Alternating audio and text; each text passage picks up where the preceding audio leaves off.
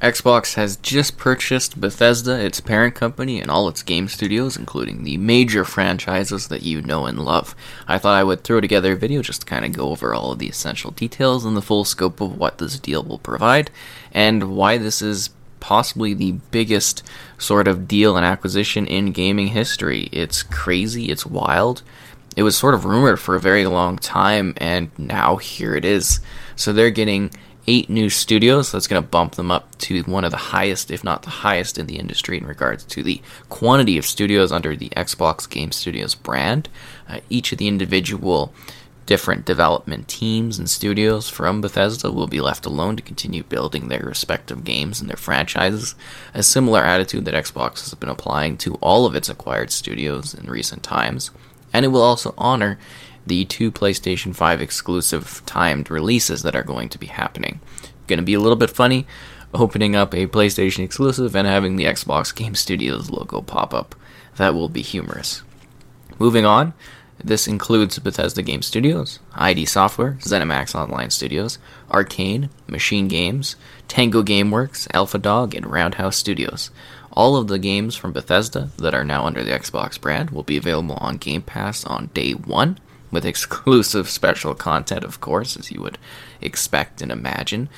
You're also going to be seeing their existing library of games be added to Game Pass, which further increases the insane value that that service has to offer. They've also added millions of new subscribers to the service, and it's just a really exciting time ahead for Xbox. They also mentioned in the same deal that they are pushing to get xCloud on iOS, and they are confident that they are going to be able to achieve that. It's just a matter of when and getting that deal in place. So, continuing forward, they are considering releasing the games on other platforms, but the priority will be on Xbox and PC. They're saying that as a nice thing. Very much look forward to seeing all these games exclusively on Xbox in the future. That's just what's going to happen. I could see a Switch port or two because Xbox has been really good in that regard but really you're going to see these platforms pushing the Xbox standards, uh, play anywhere experiences, Game Pass, pushing technology, and further fueling the ecosystem that Xbox under Microsoft is trying to build. And they've really done a great job here.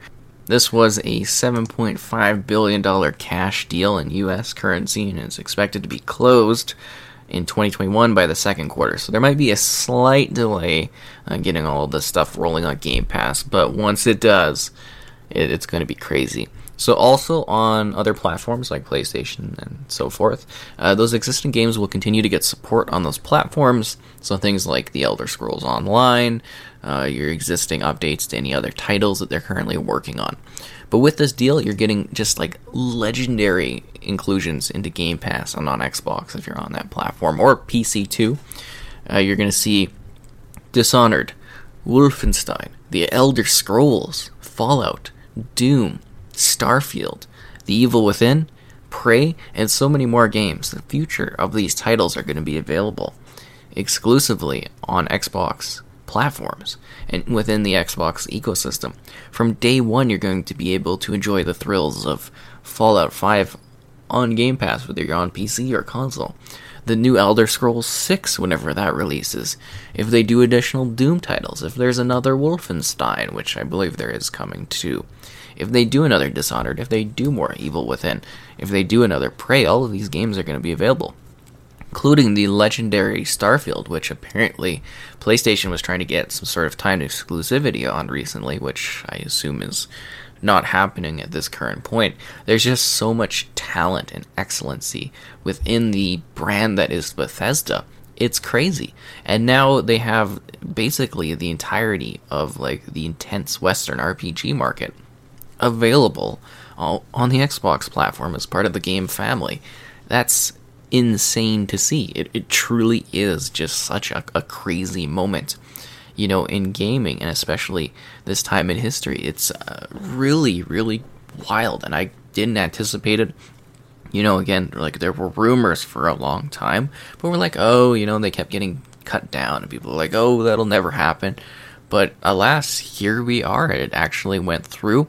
It was a fun surprise ahead of the pre orders, and I think this really does build a high level of confidence that we haven't seen in the Xbox brand for a while. They've been putting things together you know, very well. But this this is crazy. It makes the news of you know the EA games, EA Play being added to Game Pass like not that huge of a deal because this is Bethesda. You know, they're an iconic name in the industry, and I mean, they're going to get the same respect that all these other studios have been getting as they've been built up under the Microsoft brand in order to build and grow what they need in order to deliver new high quality games. But you can never say that Xbox doesn't have exclusives anymore, or doesn't have games. That is clearly incorrect. They now have some of the most beloved titles of all time. They've got the biggest selling titles of all time. You're looking at this and Minecraft and, and other game franchises. They've got everything now. This is just such a powerhouse of an inclusion to their lineup. It's unreal.